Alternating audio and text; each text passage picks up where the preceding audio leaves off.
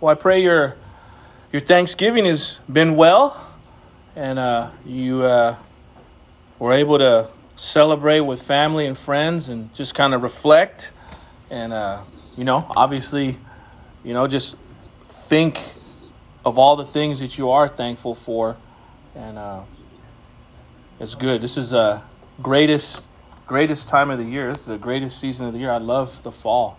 Love the fall. You got Thanksgiving, then you got Christmas, and you have New Year's. Uh, it's just you know a beautiful time. You know, it's uh, they, they they've definitely done studies, and people seem to want to get more involved in their relationship with the Lord or explore faith and come to church around the holidays, and that's for a myriad of reasons, obviously. So you know, just be on the lookout. There may be someone that the Lord lays on your heart to invite uh, here, or you know, not even here, but just engage with someone. Amen. In in in, in the Word and, and bring people to Christ. I I, I love that song. Um, the whole thing is Christ alone. Christ alone. Jesus Christ alone. He is the chief cornerstone. That's it. Right? That's it. Us coming to that acknowledgement, recognizing that He is Lord, He is God. We are not. and that, you know, uh, you know, they always say you need the bad news before you get the good news. So we need to recognize that apart from Him, you know, we don't have salvation. Apart from Him, we can't be made right. Apart from Him, we stay in that wretched state of being a descendant of Adam, the first Adam, right? We're born into sin. But praise God that He made a way that it's like that no longer has to be that way. We can now be reconciled, brought back into a right relationship. That is, you know, as, as I was, you know, going to different homes, and I'm sure um, some of you guys know Sean, Sean Lawson. He's he's going through it right now. He's on hospice, and me and Veronica, well, you know, we uh, we were led to go over there Friday, and that was a bittersweet time. You know, the doctor said that he only has a couple weeks. It's been a couple weeks that he's, you know, he's still with us but it was just a great reminder, you know, of the reality of what is really important.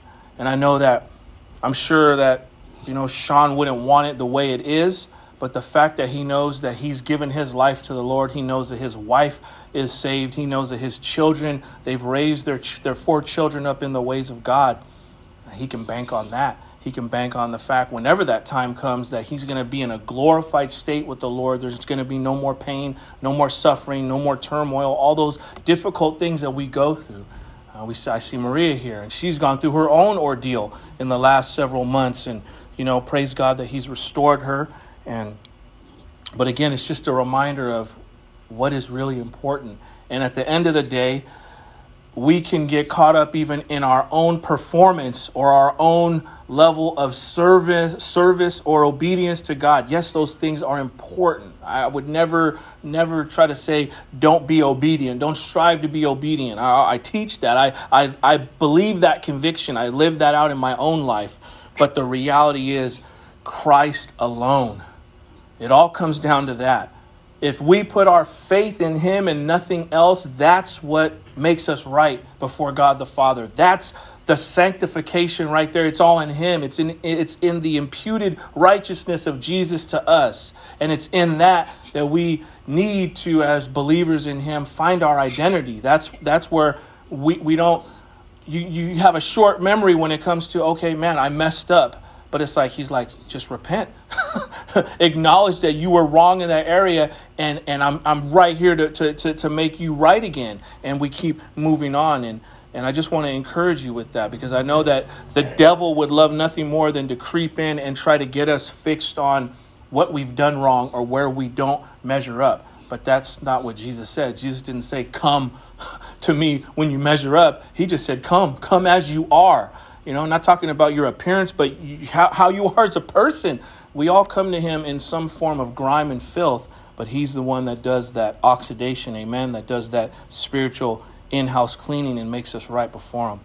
Um, I'm excited for the message today uh, as I'm, you know, praying about it and projecting into the near future, uh, you know, where we're going to be. Uh, as I said last week, we went over an overview of the book of Haggai, and um, we're going to start off. Uh, I'm not sure if this book is going to lead us into, uh, you know, Christmas time. Uh, I, have prayed about it, and I plan on, you know, having a Christmas message for the 25th, being that it's on Sunday. but in any event, we will be in Haggai for several weeks, and then we'll move on after that uh, looking like into the top of the year, uh, moving on to a, n- a new book after this. But with that, um, if you could please uh, turn to the book of Haggai in the Old Testament. We'll be going through verses 1 down through 11 this morning. I've entitled, entitled this message, The Command to Rebuild the Temple. And uh, oh gosh, it just I'm just so excited because this this word speaks directly to us as a church. This this word speaks directly to us as individuals in the body of Christ. And I pray that you're blessed. I pray that you're encouraged. I pray that you're convicted and challenged uh, through uh, this message that the Lord has given me. So, with that, if you could please stand for the reading of God's word, uh, if you're able body to. If not, it's all good. And uh, we'll go ahead and read, we'll pray, and we'll get into the message this morning. So it says, In the second year of Darius the king, in the sixth month of the first day, of the month, the word of the Lord came by the hand of Haggai the prophet to Zerubbabel, son of Daniel? Shealtiel. Thank you. I like that ring. Governor of Judea and Joshua, the son of Jehozadak, the uh, high priest. Thus says the Lord of hosts These people say the time has not yet come to rebuild the house of the Lord. Then the word of the Lord came by the hand of Haggai the prophet it is a time, is it a time for you yourselves to dwell in your paneled houses while this house lays in ruins? Now therefore, thus says the Lord of hosts, consider your ways. You have sown much and harvested little. You eat, but you're, you never have enough. You drink, but you never have your fill. You clothe yourselves, but no one is warm. And he who earns wages so does so to put them into a bag with holes. Thus says the Lord of hosts Consider your ways. Go up to the hills and bring wood and build the house, that I may take pleasure in it, and that I may be glorified, says the Lord. You looked for much, and behold, it came to little. And when you brought it home, I blew it away. Why?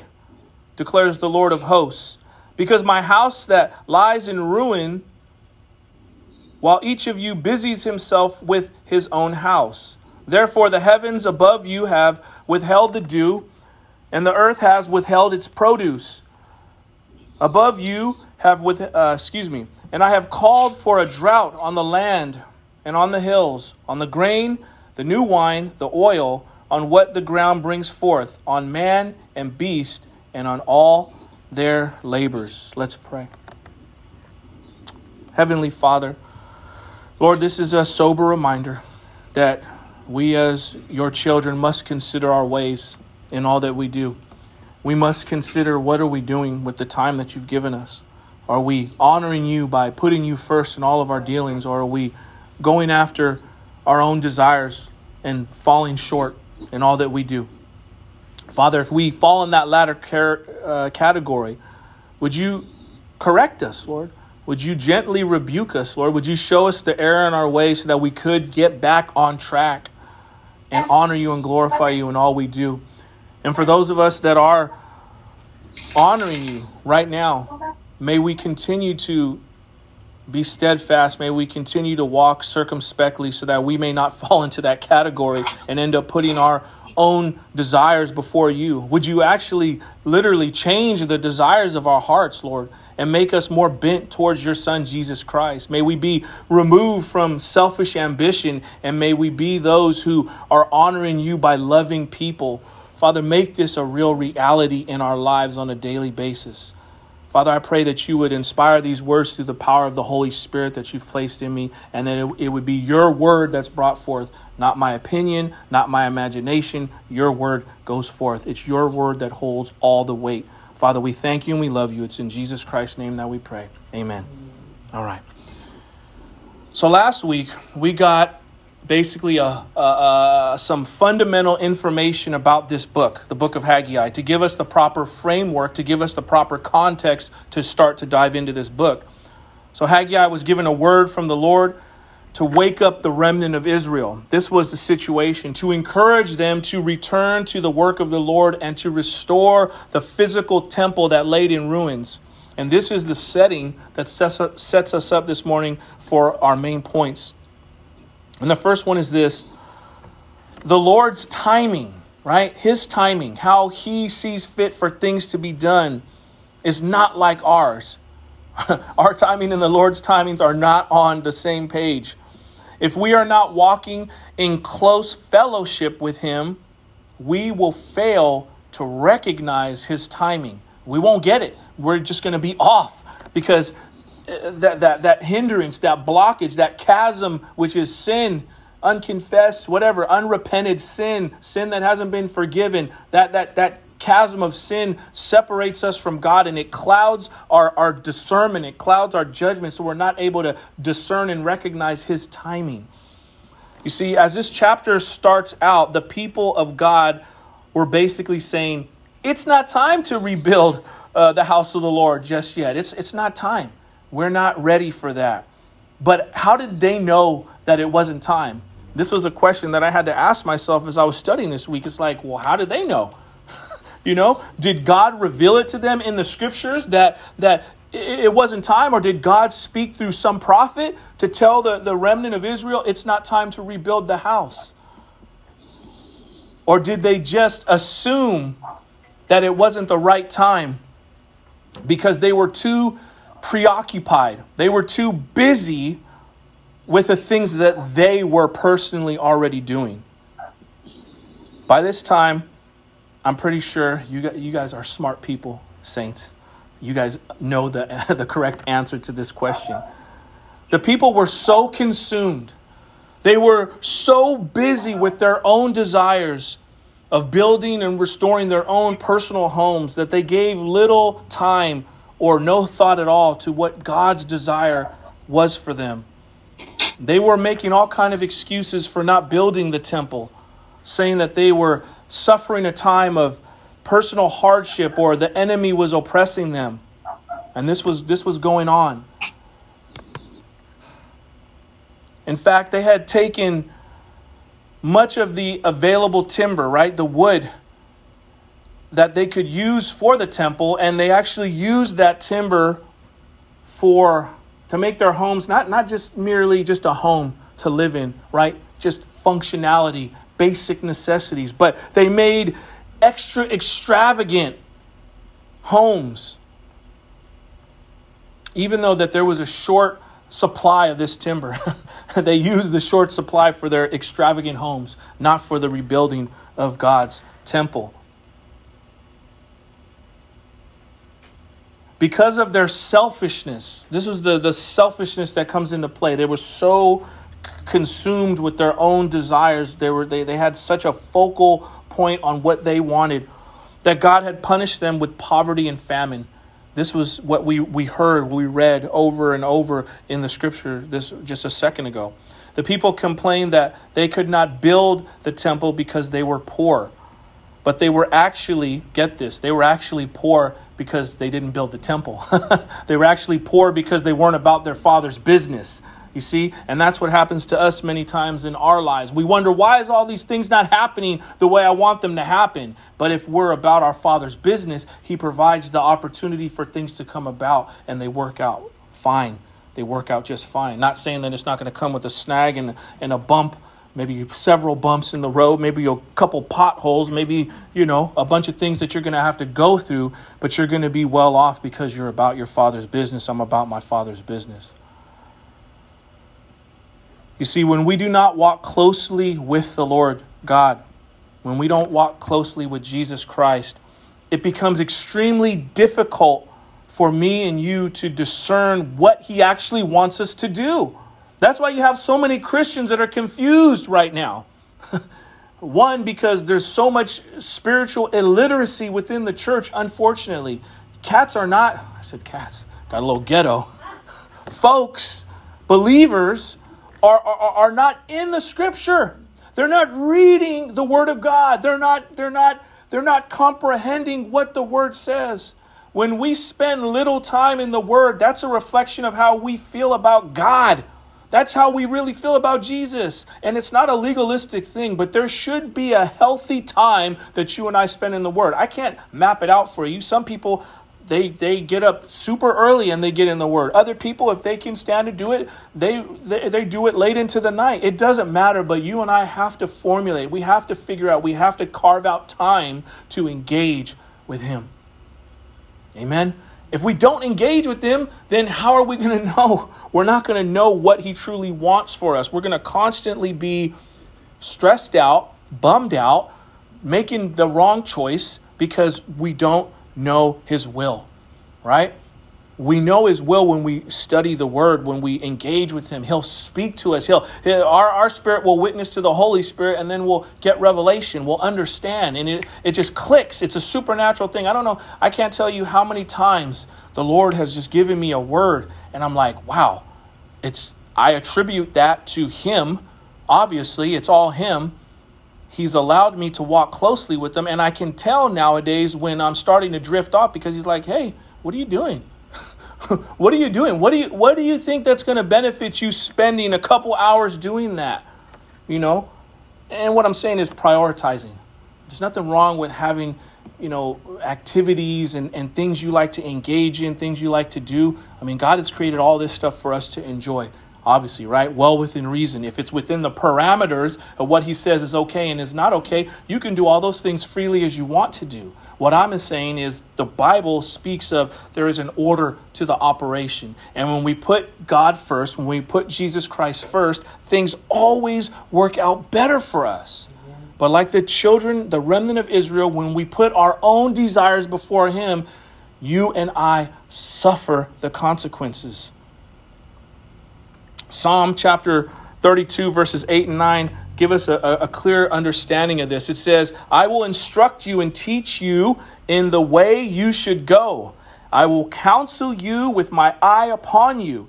Be not like a horse or a mule without understanding which must be curbed with bit and bridle, bridle, br- bridle, excuse me, or it will, uh, or it will not stay near you. So again, the Lord is the one that teach us. Well, how does He teach us? He teaches us by instructing us in the Word. But how do we get instruction if we're not in the Word?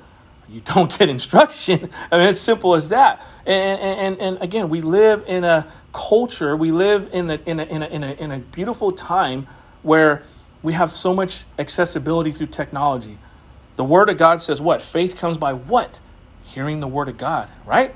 I mean, everybody's got a smartphone. It's not difficult to go on Bible app or go on one place, find your favorite pastor, find somebody that you or develop and figure out who you like to listen to. And this is Bible based, you know, systematic teaching, verse by verse and start listening to the Word of God. Or better yet, if you're like, I don't want to listen to a pastor, you could just get the Bible app and the Bible app will speak to you. You don't even got to read it. That thing will read. When my mom was in the hospital, I told her, hey, you can just let this thing play on end. It'll just keep going. You go through the, the whole Bible till your phone, the, the battery dies. But that, that hearing the word is going to develop in you faith. You see, and then you're going to start to get a hunger and a desire for the word, and you're going to start cracking opening the book for yourself. It's going to go from, well, I just go to, to a church service on Sunday, or I just go to a, you know, a, a, a prayer group on, you know, midweek, and that's good. Those are supplemental things that we need, but it becomes something where the Holy Spirit starts bubbling up in you a desire to actually get in the Word for yourself. And it's not like, well, I need to be in the Word. You know, only the pastor's in the Word. You know, that's a horrible church. I'm sorry. I'm just saying. if church thinks the pastor's the only one that should be teaching, that's not a good look. Me and Daniel talk about all the time, and and I, and I know that I have a little bit of issue with pronouncing some of the words or some of the names. But in, in, in a lot of solid Bible-based churches, there's actually somebody that's going along word by word, verse by verse. And if there's any heresy, if there's any kind of wrong teaching or out of context, it'll be brought to the attention of the pastor. You see, how can that happen if there ain't other people within within the body of, of the of Christ that are in the Word? You see, all of us. So the Bible says every man is a priest of his own home. I don't care how old or how young you are as a man, as a husband, or even if you're not married, you're a priest of your home. How can you be a priest of your home if you're not in the Word? How are you going to delegate and decide what goes on correctly, honorably, uh, honoring God if you're not in the Word? You see, there's so many benefits and blessings to being in the Word of God. Amen. I mean, it keeps us from all error. You won't you won't side with error. You'll sidestep it. I love how when when when when Sanballat tried to t- try to get Nehemiah killed, brought in a false prophet, and Nehemiah, I'm paraphrasing, but Nehemiah said to the effect, "Who am I that I should hide? Who am I, a man that I should hide?" He he had a real right relationship with God. He he didn't have any guilt or shame in his in his walk with the Lord because he walked in close relationship with God. So he's like, "What? I'm not going to hide. I'm not going God is going to flip this on its head and you guys are going to be the ones running. I'm not going to run. And we all know how that story turned out. But how did Nehemiah stand tall in the face of opposition? Well, clearly he had a right relationship with God and he was fellowshipping with him. So when, you know, worst came to worst, because that's what Satan will do. He'll try to he'll try to coax you with the shiny object, whatever it is, whether it's, you know, sex, drugs, money, you know, the shiny, shiny thing that, that, that appeals to your flesh, he'll try to get you that way. If that doesn't work out, what does Satan do? Okay, let's just compromise. We're in the midst of this right now. Oh, everybody, let's just meet halfway. You don't got to do all that. You don't got to believe the Bible like it says in the Old Testament because, you know, that's old fashioned. You could do all these things. God is forgiving God. When that doesn't work, what? Satan tries to intimidate. And after that, if that doesn't work, it's a flat out, he's just going to take you out. He tried to get you murdered. Look at all the old prophets in the Bible. That's what happened to every single one of them. That's what happened to Jesus. But you see, we can stand strong in the face of opposition if we walk closely with the Lord. That all comes back to, again, being able to have discernment. That's what we need more so than ever in men, women, and children within the church nowadays in, in this age we're living in is discernment. Because there's so many deceiving, lying spirits you have to test the spirit. You have to determine what is this individual speaking to me? Are they speaking truth into my life or are they speaking falsehood? Amen. All right, the second main point is this. As we live for Jesus Christ, we must constantly, constantly, constantly, saints, consider our ways. Two times this is mentioned in, in, in the opening 11 verses. Thus says the Lord of hosts, consider your ways. Well, what does this mean to consider your ways, for me to consider my ways? It means that the Lord is calling each of us to a deeper spiritual commitment to Him and to take an analysis of what's going on in our lives. You see, many times we just are on autopilot, we just go, we're just living. And then we don't even look back until the wreckage has already piled up and it's all in our face. But all the telltale signs, all the warning signs were all around us. If we would have taken the time and been wise, we would have been like, oh man, things are starting to fall apart in my life. I better get off this train before I end up deceased and messed up. But many times we don't even recognize until it's too late. And, and, and, and the Lord God Almighty is trying to tell the remnant when they're all messed up right now, building their own homes and neglecting the temple, He's like, consider your ways, consider what you are doing. You are setting yourself up for destruction when you could be in true living life with me. Put me first. We have to be thoughtful of our lives, church, of what we're doing on a daily basis. You know, the Lord wants us to consider how we spend our time. You know, and, and, and for some people, they're very militant about it and they, you know, they structure out, you know, every second of the day. And hey, hey, that's good. If that works for you, that's fine. Some people are a little more loosey goosey with it and they're not really tripping like that. But it's still, either way, whatever works for you, we still have to take an account of what is going on in our lives. We have to reflect. Reflection is a good thing. I, I think many times for us, guilt will set in and, and people don't want to reflect because of guilt and because of shame. But again, Christ alone, the chief cornerstone if you come to Him as you are and you're sincere about asking for forgiveness, He washes that away and you don't have to walk and live in shame and guilt and you can reflect. I know personally the Lord is constantly bringing to remembrance things that have gone on in my life. Not not not in a con I know it's not Satan because Satan obviously condemns, but the Lord constantly reminds me, do not forget what I took you out of. Do not forget where you came from. Because you start forgetting what you come from, you start neglecting everything that you have and where you're at now. And you don't appreciate what the Lord is doing in and through your life. And then the people around you don't benefit because we just forget about it. And we just think, oh, I've been living with the Lord for so many years, I can live any old way. No, it's been said the longer you live for the Lord, the more wretched you actually see yourself. You just are real. You're like, man, dude, ugh, freaking grimy person.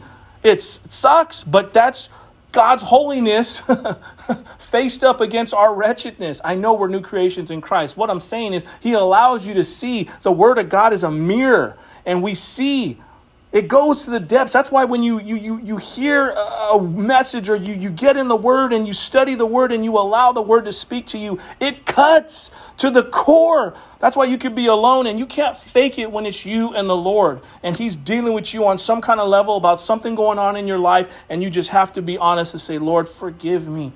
Help me to get right. Help me to live a better way. Help me to honor you in how I live. But that all comes from the sincere seeking the Lord and allowing Him to speak to your life and my life.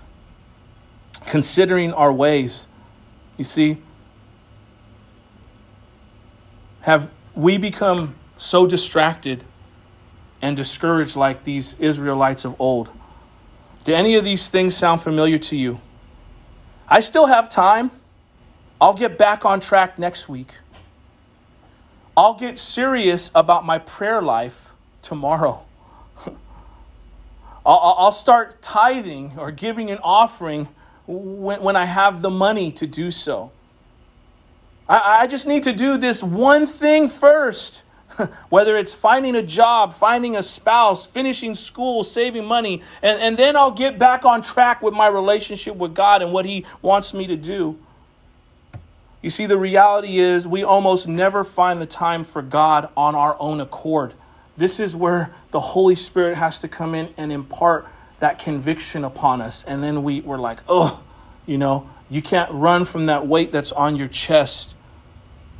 And, and we need to get right with the Lord. Sometimes it's mainly like this until God confronts us in some way of us having to make a choice either to turn back to Him or simply continue on the road of destruction, nothing's ever going to change.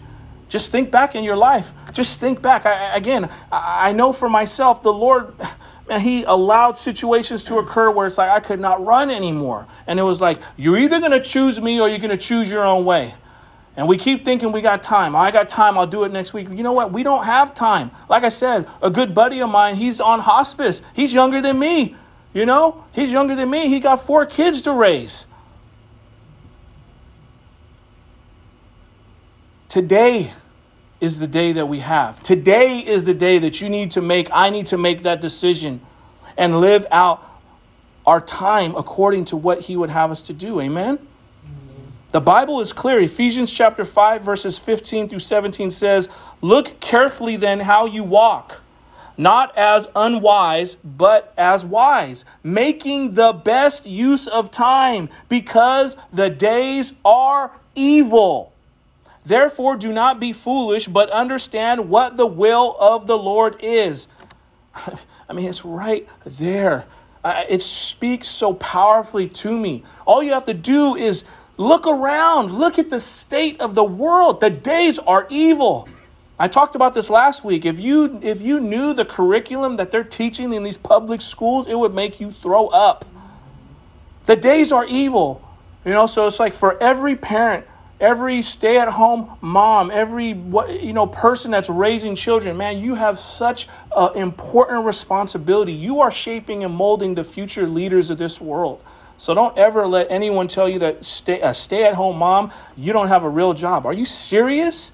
Are you serious? That is so important. We need more solid Bible believing people raising our children than ever before. Don't leave it up to the school because the school is not going to raise your children with anything except, oh, just have safe sex and do this and that and just include everybody. That's all they're talking about. They're not, they're not teaching them any real real things that they need, I mean, I, I'm not trying to smash on the school. I get it. You know, math, English, science, those are all important things. History, that's important. But all the other stuff, nah, man, that's not good. And you can't even, don't leave it to the church. I, I really don't like that. You know, I get it. The church is a resource. The church should be a blessing, and we are a blessing. But it starts in the home. It starts in the home first and foremost. The children are going to feed off of whatever they're exposed to on a daily basis. And if you and I, as parents, uncles, aunts, grandparents, whatever, godparents, if we're not infusing them with the truth, then, you know, the apple doesn't fall too far from the tree, as they say. All right, the third main point is this. I kind of kind of got on my soapbox there. Third main point is this if we as children of God refuse to respond to his call in our own lives, we will never have enough, no matter how hard we strive. If we refuse to respond to the call in our lives as children of God and we don't put him first, we're never going to have enough. We may amass what the world says is everything. I mean, you could have Elon Musk kind of money, and you're still not going to be satisfied. You could be, what is what is he now? King? King Charles? Is that correct? King Charles. You could be King Charles. But if you don't have a right relationship with Jesus Christ, you could be king by title and have control over certain amounts of land and region but you're still not going to be satisfied. It says clearly in verses 9 through 11 that the Lord was in no position to bless the children of Israel because their prior, priorities, excuse me, were out of whack. So much so that it didn't matter how much they tried to till the ground, they didn't receive what they thought they should have got come harvest time. They looked for much, their eyes were wide they had eyes wide open for the world, but they were never satisfied. The trouble was that the Israelites were not gaining the expected return for their labors. Again, the harvest fell short of their expectation. No doubt the same result accompanied any kind of their trade dealings with people. The deals they managed to achieve fell short of what they had hoped for.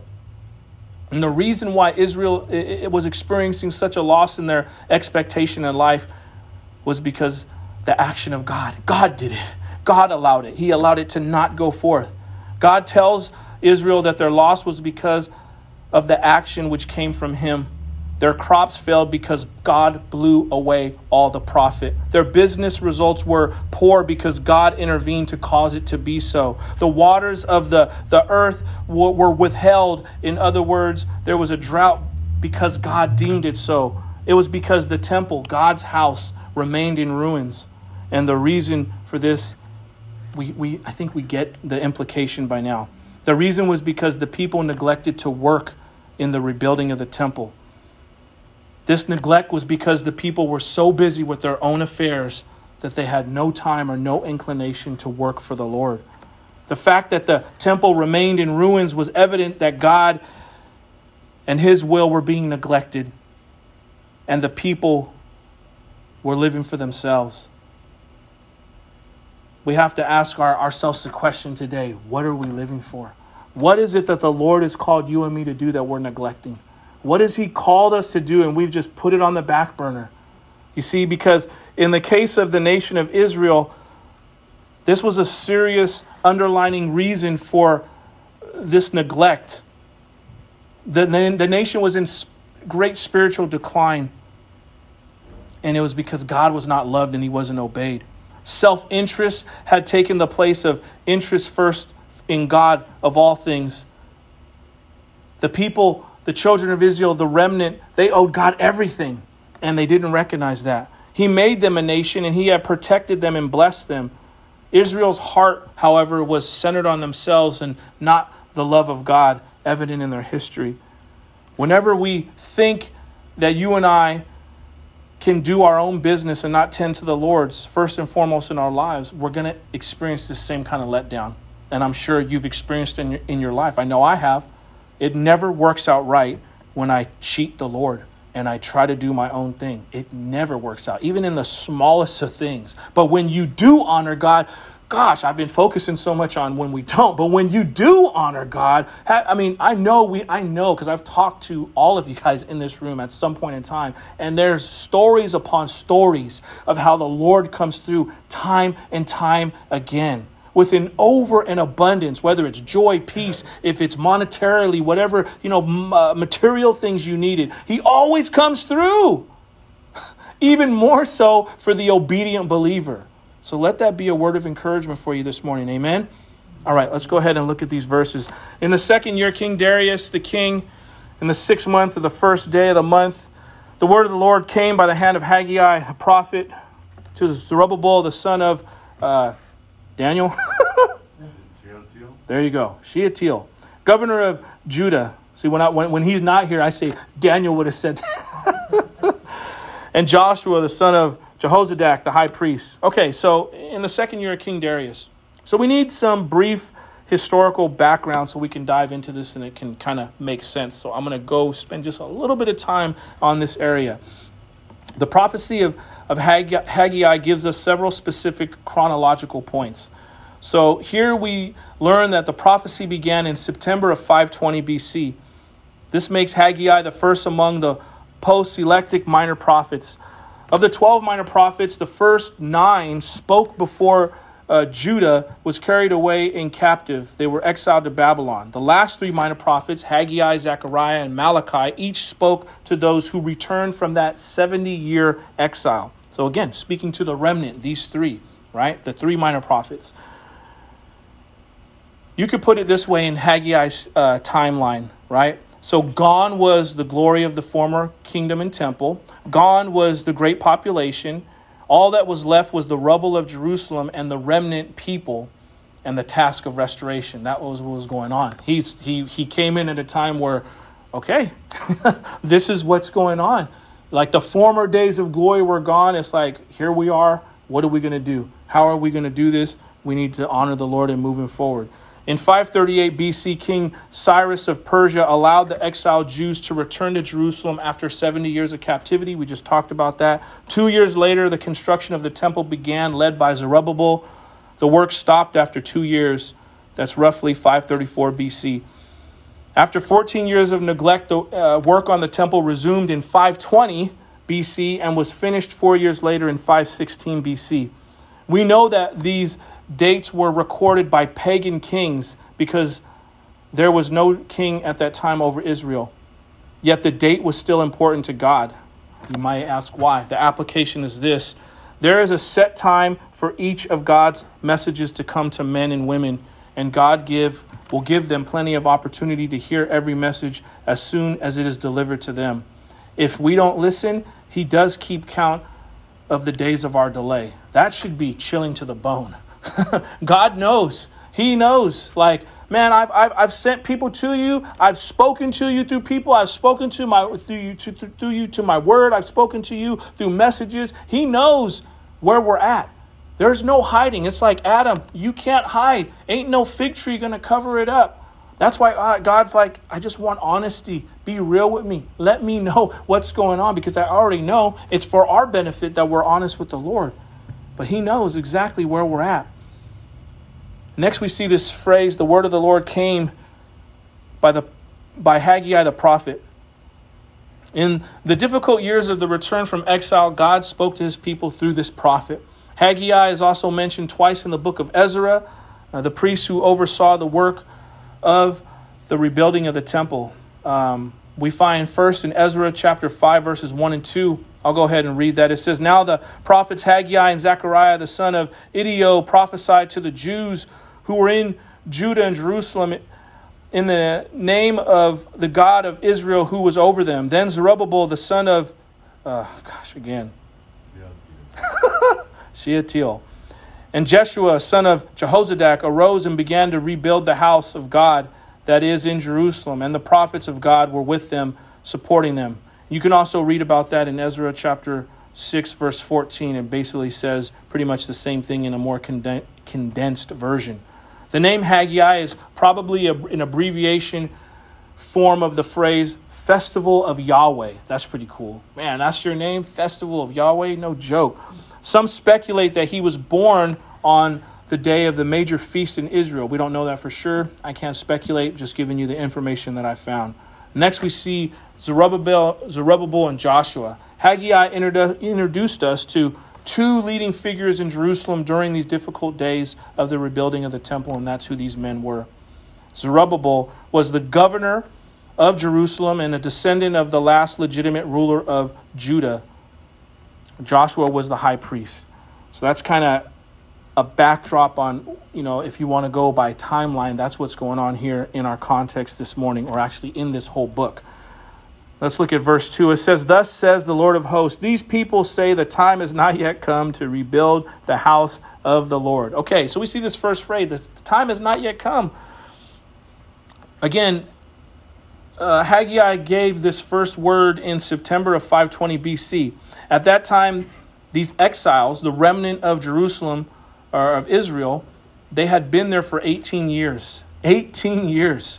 And the work hadn't even begun. All it was was just ruins for 18 years. They're like, it's not time. It's not time. It's been 18 years, man. It's not time. Ezra chapter 3, verses 10 and 11 says, And when the builders laid the foundation of the temple of the Lord, the priests in their vestments came forward with trumpets and the Levites, the sons of Asaph, with cymbals to praise the Lord according to the directions of David, king of Israel. And they sang responsively, praising and giving thanks to the Lord, for he is good, for he is stead, for his steadfast love endures forever towards Israel. And all the people shouted with a great shout when they praised the Lord, because the foundation of the house of the Lord was laid. That, those are great verses, right? But despite how, how glorious that was and how excited they were for this glorious beginning, after two years from that time, the work stopped and, and, and discouragement began to set in. And, and, and, and, and this discouragement came in and it got the focus became derailed because they just they just lost sight of the goal after such a good start. You know, that happens sometimes in our Christian walk, right? Unfortunately.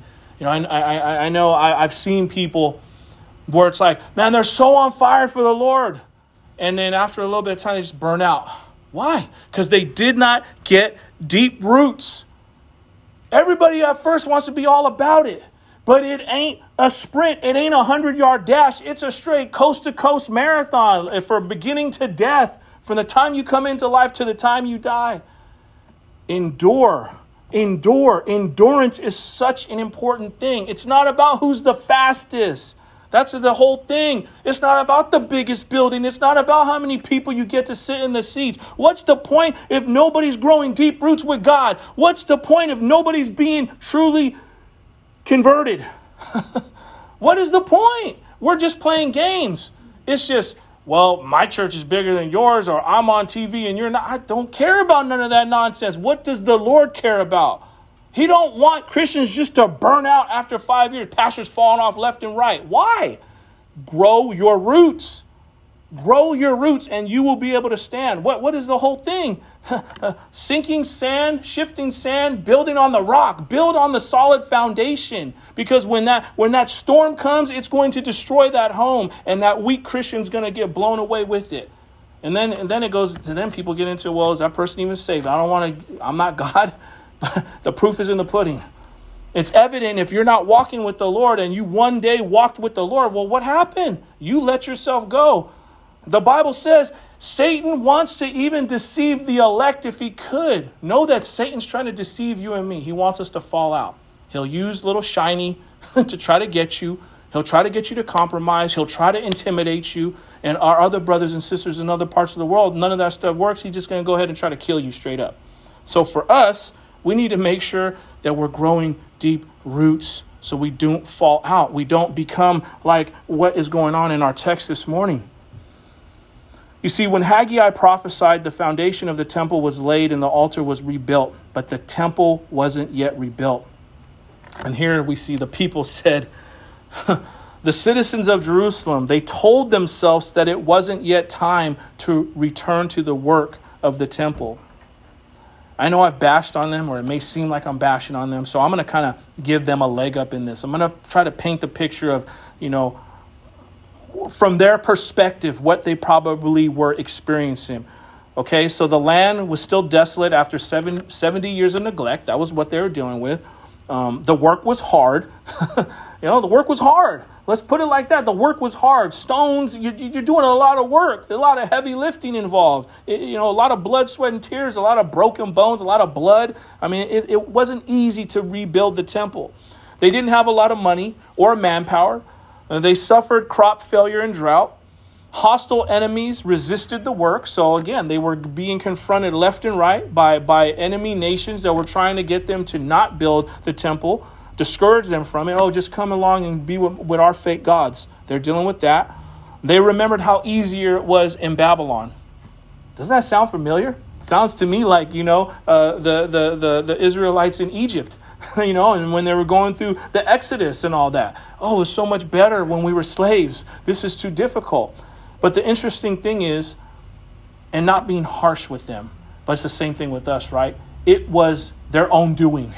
it was their own doing that caused this to happen. Just like the children of Israel, something that should have took a short amount of time, but it took them 40 years because of their own kicking against the goads, their own rebellion, their own backbiting. And when you look at your life and when I look at my life, I'm just ashamed of how much time I wasted in my past because I just chose to go my own way, even though the Lord was tugging at my heart, trying to get a hold of me, trying to show me, don't go that way and I just was a knucklehead, had to make all kind of foolish choices and, and, and, outcomes and repercussions, and then finally one day I got it. But how, how much wiser should we be and not fight against the Lord and just obey and submit instead of being like, again, how we see our brothers and sisters of, uh, of past times were because they refused to do the work of the Lord. The time has not come, the time that the Lord's house should be built. That's the next phrase we see. Now we get this. The people made their excuse sound so spiritual. they couldn't speak against the idea of rebuilding the temple, so they spoke against its timing. They knew it had to get done, but they tried to find a loophole, and that loophole was the timing. And they said, It isn't, it isn't God's timing for the temple to be built. It's interesting because I laugh because it's like, how many times do we use that same excuse? It's not it's not God's timing. I mean, I've said it. It ain't the Lord's timing. Really? Come on now. Are you in tune or no? We'll be like, I'm just waiting on the Lord. you heard that? Have you used that? Oh, I'm just waiting on the Lord. You know, there's some things you don't really need to wait about. you see a person in need, you better get over there, get out in the street, and go do something about it. Don't talk about, I'm just waiting on the Lord, because He wants to use you to be a blessing to that person. Mm-hmm you know, we say, I'm just waiting on the Lord, knowing full well we, we don't even want to do it. we got no intention to go that route. We don't want to engage with that person. We don't want to engage with that work. We'd rather be at home chilling, doing our own thing. Usually it's because the outcome won't come easy. We're going to have to put some elbow grease into it. We're going to have to work. And a lot of times we're like, I don't want to do that. I don't want to put in that effort. I don't want to put in that effort into that relationship. I don't want to go out of my way and engage with that person. Why? Because it's going to cost us something. It costs you something to engage with people. It costs you time. It costs it costs you emotional energy. It costs you all kind of things. But that's what we're called to do. The application is this: because of the great obstacles against the work, God's people began to rationalize and decide it wasn't time to rebuild after all. If it's so hard, evidently God doesn't want us to do it. That's what they thought. or He doesn't want us to do it anytime soon because God's going to make it easy for us. He's going to make it, and, and, and that, that's a that's a un, that's an unclean perspective that permeates the church today. Oh, God's going to just make it so easy. Really? Last I checked, you know, once you come to the Lord, man, it gets real, it gets raw. How raw was it? How real was it for Christ when he came and gave his life? And we're supposed to follow after him. That doesn't mean everything's going to be easy. It just means that we're going to have the true and living God, the God of the impossible, on our side. And that's a great thing. That's the greatest thing you can have. But it's not going to be easy. It's going to be a lot of work involved, it's going to be a lot of sacrifice. They may have said the time has not come because they thought that 70 years of captivity had not been fulfilled. Maybe they thought that. But according to uh, chronological events that you can find when you research this stuff, they were in the 69th year since the last siege of Jerusalem. So they were trying to use that as an excuse. But still, it was showing a lack of faith on their part. Unbelief made these captives think that God's mercy might not come until after this 18 year period. And the people, again, they said, well, God, excuse me, he said, this people, right? Normally he says, my people. This is a very important detail to not miss. He says in the text, this people. He said this because he saw their excuses and their poor priorities and noticed they were not living like his people. Now, I'm not trying to beat these people up because remember, they weren't bad inherently. They're his chosen people. They were the remnant that returned from Babylon. But it's very interesting that he used the phrase this people because he was not happy with how they were living, how they were acting. Hundreds of thousands of people went into Babylon uh, captivity and only 50,000 returned. That's why they're known as the remnant. There was only a small group of them that came back. Those who did were the most committed to the Lord and to the restoration of Jerusalem. Now, this, I share that because this should be a great encouragement for us, church. The remnant, you know, faithful, dedicated, loyal, devoted to God, putting God in first place in your life. Though it's difficult, the Lord corrects those he loves. He chastises those he loves. So when you sense the correction, when you sense the conviction, it's not a bad thing. It's bad when you don't have any conviction anymore. It's bad when you don't ever get chastised. It's bad when you don't ever get corrected by the Lord. You know? I've learned that. I've learned to understand. It's like, okay, yeah, I'm trying to become more obedient. And when I'm not obedient, the Lord corrects me. And now I get it now. I'm like, okay, Lord, you love me. You love me enough to correct me. I tell that to my son all the time. I love you enough to correct you. If I didn't love you, I'd let you do whatever you want and you just end up a fool. You just grow up a big old fool doing whatever you want. And then you're going to go out into the street and you're going to get dealt with because you're going to act like that to somebody who ain't going to have it and you're done.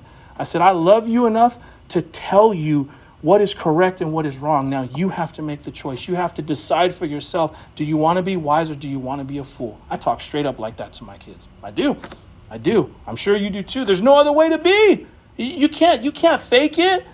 They're going to respond more to the truth than you than trying to, you know, to butter it up. That just that the buttery up stuff don't work. It's fake.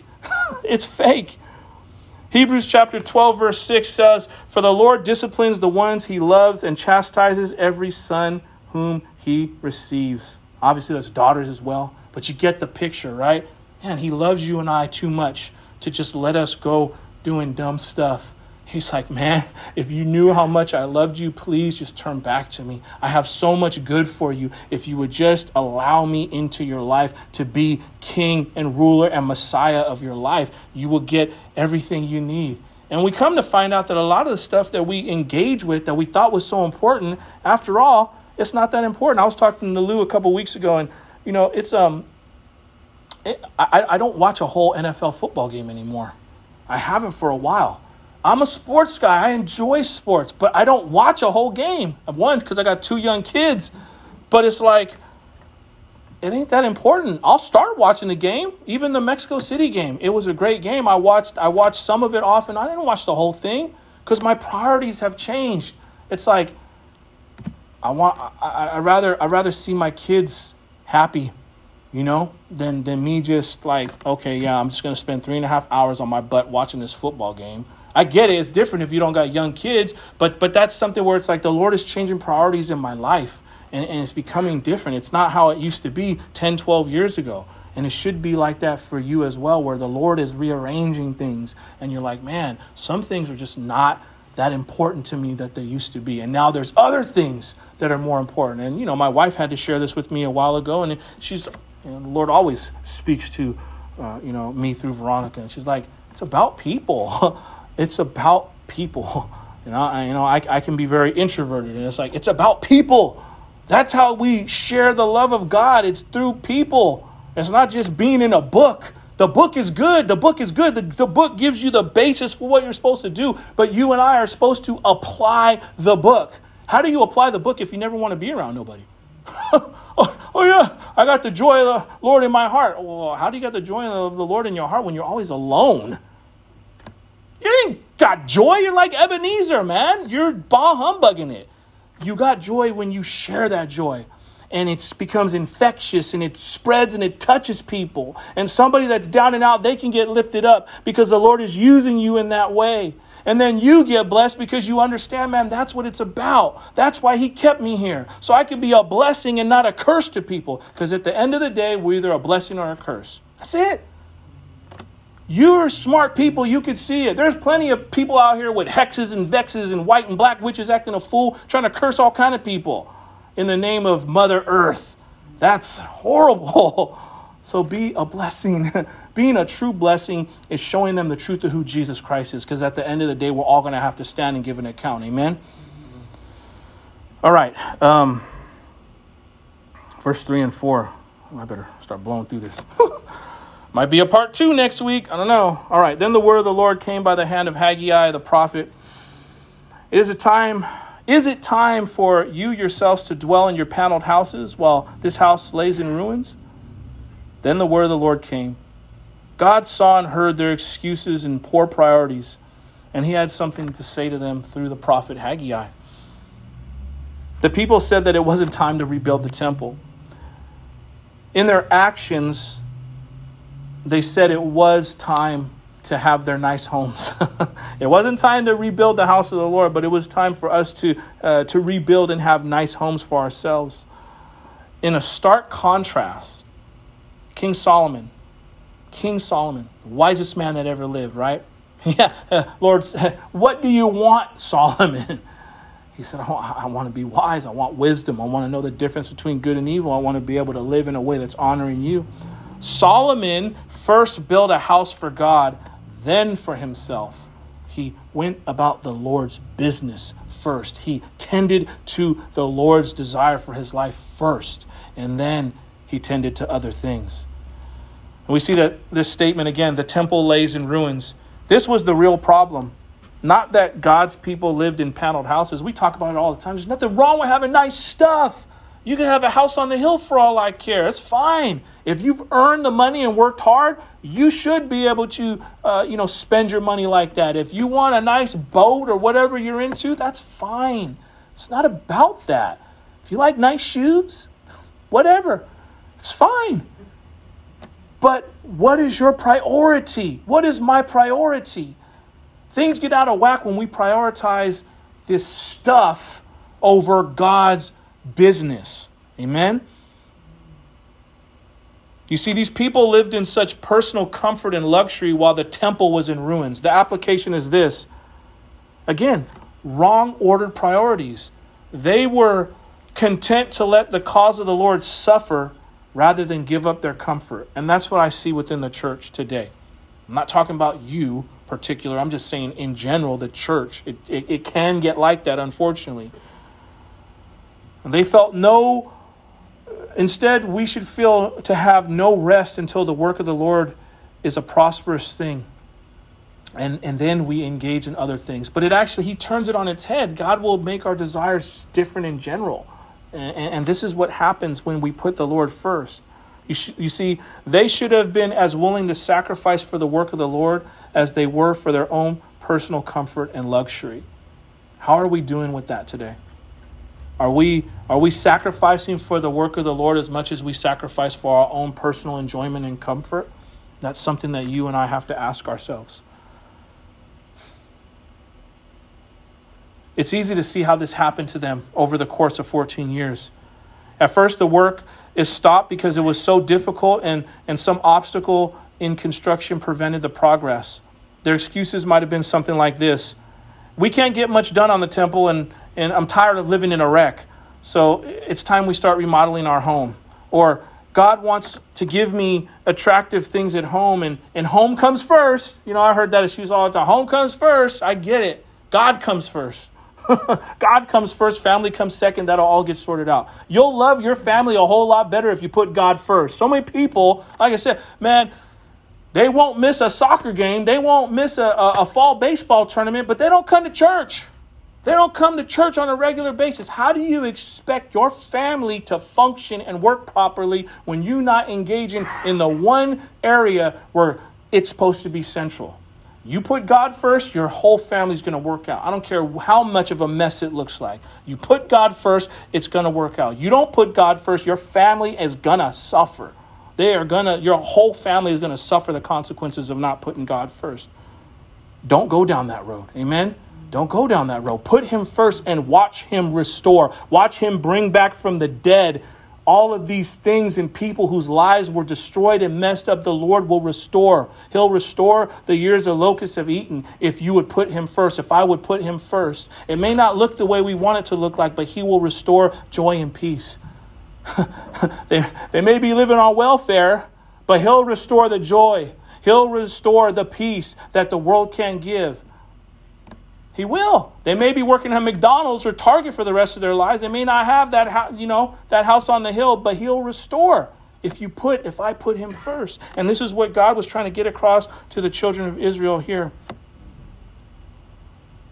Many Christians are like these ancient Hebrews, somehow convincing themselves that God's economy and his kingdom is all important while at the same time sparing no expense for whatever they want to do.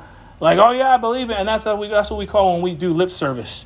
We just talk about it. Oh yeah, say about it, and, instead of just like, no, we got to do something. And again, that's that whole thing about that community over there up the street. The Lord laid it on my heart because it's like I could sit here and talk and talk about how yeah we we want to do some outreach and this and that. It's like the Lord's like, there's a bunch of people right there. there's a bunch of people right there that can use some help. Go out there and be an influence for good. Honor me by honoring them and be a blessing to them, you know? And that's what it's about. Next, we see this, this, this, this portion about the houses. Some of them had more than one house. That's what the text doesn't say, but you got to dig and you'll find out some of these people have more than one house. So, like a city house and a country house, while God's house lay in ruins. So, do you see, do you understand why God was not happy with them? it's like, bro, you got two houses, you got two estates, and you ain't over here trying to build? My temple up? Oh, crazy. All right, five and six. Now, therefore, thus says the Lord of hosts, consider your ways. You have sown much and harvested little. You eat, but you never have enough. You drink, but you never have your fill. You clothe yourselves, but no one is warm. And he who earns wages does so to put them into a bag with holes. This is one of the most important phrases in this portion of Scripture consider your ways. The Hebrew figure of speech for this phrase is literally put your heart on your roads. Haggai asked God's people to consider what direction their lives were headed and if they really wanted to continue on that way. He's trying to get a hold of them, showing them, hey, this is where you're at, and this is where you're going to continue to go if you don't turn around. You see, that's what I love about the Lord Jesus Christ. He always gives us an opportunity to make a U turn. You know, every day is a new opportunity. We're, we're, we're not held by what has happened in the past. That's, that's, that, that's, that, that's that being condemned. That's what Satan wants to do. He wants to cause condemnation to fall upon your life, to come into your mind and your heart, and then you can't let go of your past. You can't forgive yourself from what you've done. But God's like, you know what? Have a short memory in the sense of know that my blessings are fresh and new every morning and, and, and I forgive you. Let's get on. Let's get on. Let's move on. Consider your ways. It says that they they have sown much, so basically they worked super hard, but they brought back little. The cause of their financial difficulties was in their wrong priorities. They suffered setback after setback because the blessing of God wasn't in their pocketbook. Haggai described a double curse. Instead of much, little was reaped and the little that was brought home melted away without doing any good. It was put into a bag with holes. It's like, man, I'm. It's like that's uh, what happened. What was the um? Gosh, what was uh, what was everybody on a minute ago? Um, what's the whole uh? What was that new currency? Not, not Bitcoin, huh? What was it? Yeah, crypto, right? I was talking to Lou. Was Lou? Were you telling me about that? They're bankrupt. They're bankrupt. They're done. Uh, whoever was, whoever, whatever NBA arena that was, you know, whatever spot, they're done. They dropped them. They're done. they're done. And I'm I don't mean to laugh, and I'm not talking smack about people. Please don't don't take it that way. But what? I, but it just the Lord's showing me right now. Oh yeah, man, that's that get rich quick. Oh, I'm gonna be laid up for man. I'm gonna be I'm gonna be a billionaire, bro. Crypto, bro. Crypto. What happened? Bag with holes. All because priorities are out of whack. All because priorities are out of whack. Not putting the Lord first is not a good thing. You see, these judgments were a fulfillment of promises God made hundreds of years ago before the time of Moses. The people of Israel were being judged and they didn't even know it. They probably wrote it off as bad luck or tough economic times, but God was trying to tell them something. Deuteronomy chapter 11 verses 16 through 17 as I as I close, we'll have to do a part 2. We just don't got time. I'm too long-winded. too long-winded unless you want to do a southern service, we'll be here for another hour. No, I'm just playing. Deuteronomy chapter 11 verses 16 and 17 tells us, "Take care lest your heart be deceived and you turn aside and serve other gods and worship them. Then the anger of the Lord will be kindled against you, and he will shut up the heavens so that there will be no rain, and the land will yield no fruit, and you will perish quickly off the good land that the Lord is giving you. The application is this. Unfortunately, this is what is happening in our day and age. Because people don't see the Lord as all or don't put him as top priority in their lives, they toil hard but their hard work is simply wasted. Have you ever felt like that? Like you work so hard and it all has come to nothing. It may be because you're not putting the Lord first in your life. You see, sometimes our priorities are out of order and we seem to suffer. Oh, this is the other thing. Sorry. Sometimes we do this and we seem to suffer no financial hardship.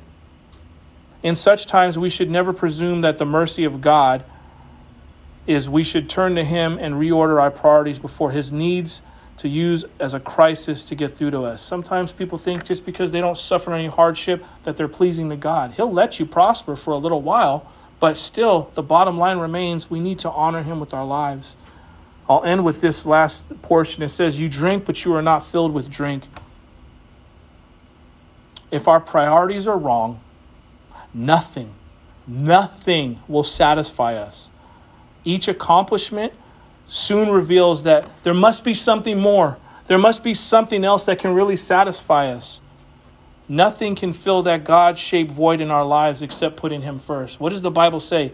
He is the living what? The living water. He's the living bread too. He's the bread of life, but the living water. When we take of Him, when we put Him first, when we drink of Jesus, there becomes a bubbling spring of life, of water that fills up in us to the point where we can't contain it and it has to come out.